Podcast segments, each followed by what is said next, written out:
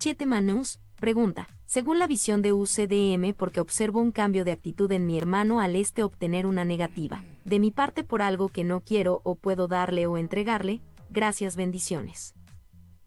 ¿Observas? ¿Observas un cambio de actitud en tu hermano?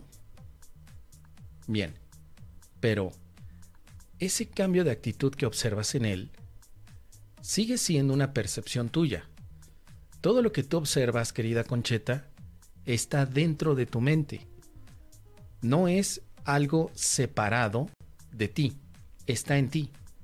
Entonces, sea lo que tú estés observando, representa para ti algo de acuerdo a tus significados, tus creencias y por supuesto tus valores. Decir que obtienes una negativa de su parte ya es un filtro que tú pusiste. ¿Cómo sabes que eso es una negativa?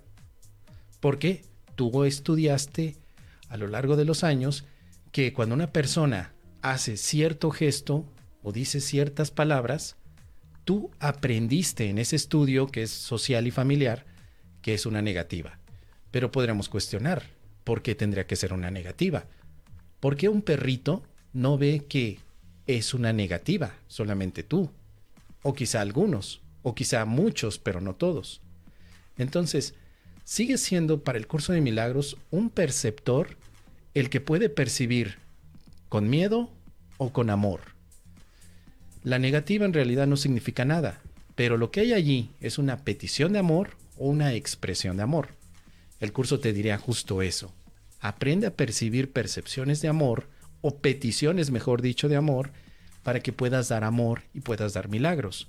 Pero si no estás percibiendo peticiones de amor, necesitas practicar el perdón, el cual significa poner otra vez en cuestionamiento todo lo que crees que es negativo o positivo, porque en el curso esos valores no tienen sentido para tu paz.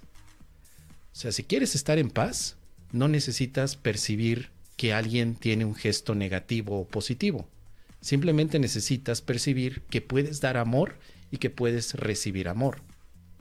Entonces, esa negativa como dices, de mi parte por algo que no quiero o puedo darle o entregarle.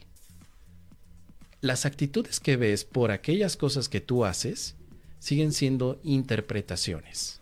Eso es todo, interpretación, estás interpretando. Siempre le puedes dar amor a tu hermano, que de hecho esa es la búsqueda en el curso de milagros en relación a cómo interactúas con otros. Busca cómo darle amor a tu hermano, pero no quiere decir que le tengas que darle un apapacho, unos besitos, unos arrumacos, no.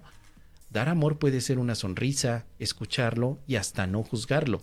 Estarías estudiando el curso de milagros para aprender primero a detectar que lo que estás viendo es una petición de amor y segundo, dar amor. Bajo los condicionamientos que el curso te implica. Es decir, el amor no necesariamente se va a expresar de cuerpo a cuerpo, sino más bien entre la mente. ¿Qué te parece? Así que ojalá que te, esto te pueda ser de utilidad, querida Concheta, y si no, déjame aquí tus comentarios.